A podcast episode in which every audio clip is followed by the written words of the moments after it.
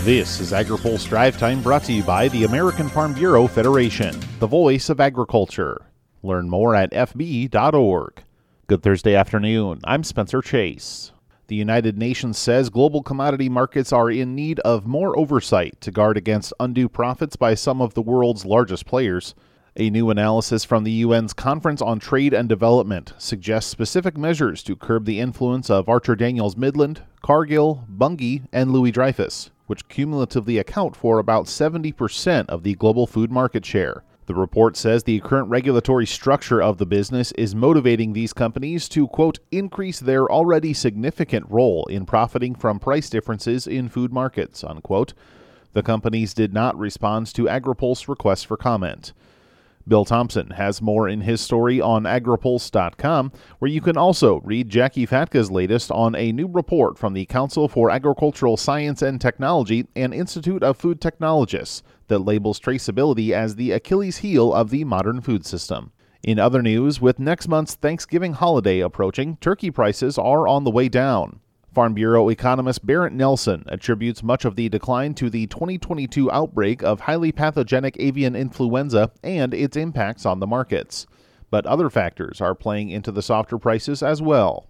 Our average price at this time last year was around 163 per pound, and right now we're looking at about a dollar and 27 cents a pound. Now that's for that 8 to 16 pound turkey that we use for a centerpiece for Thanksgiving. So that just kind of shows that we've had time to rebuild these supplies. Inflation isn't as big of a factor this year as it was last year, so turkey prices have had time to come down a little bit.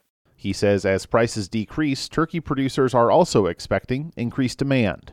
Per capita demand for turkey is expected to increase by about 6% this year to 15 and a half pounds per person in response to these lower prices. So overall, farmers and consumers alike should receive some relief from turkey prices this Thanksgiving. We've had very few avian influenza detections. In fact, June was the first month that we had zero avian influenza detections in the last year. And this means that there's plenty of turkey to go around for Thanksgiving this year. Meat trade was top of mind last week for participants in USDA's trade mission in Chile, including for exporters of American livestock genetics. Carlos Pena is the Latin America market representative for the U.S. Livestock Genetics Export Inc., which represents breed associations, private companies, and several state ag departments in their export endeavors. He says the industry has growing success in many Asian markets, but Canada and Mexico are top markets in part due to the logistical advantages particularly available south of the border. They have a lot of the same preferences in terms of food wise of consuming large quantities of meat, large quantities of dairy. Um, they produce also a very high quantity of this food and they export as well.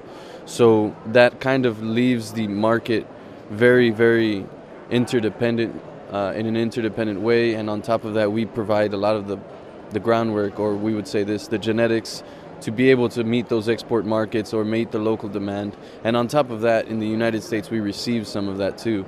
He says exporting genetics to improve local production around the world can actually help, not hurt, American exports. In any case, if we we provide the genetics for somebody to prove better, to prove more, you would really need to improve or the production on a very large scale to try to compete with the U.S. imports. Now, I really do think that there's a sense that, in general, farming has to be improved around the world, and that's just kind of a part of it. Genetics just becomes a part of that that mathematical problem.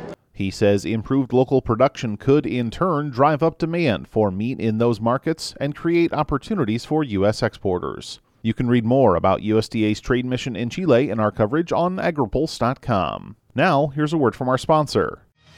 Today's AgriPulse Drive Time is brought to you by the American Farm Bureau Federation. Join more than 5,000 farmers and ranchers from across the country at the American Farm Bureau Convention, January 19th through the 24th in Salt Lake City.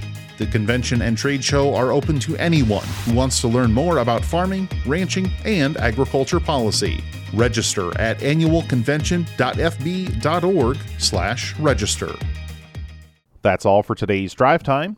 For more agriculture, trade, environment, and regulatory news, visit agripulse.com. Reporting in Washington, I'm Spencer Chase.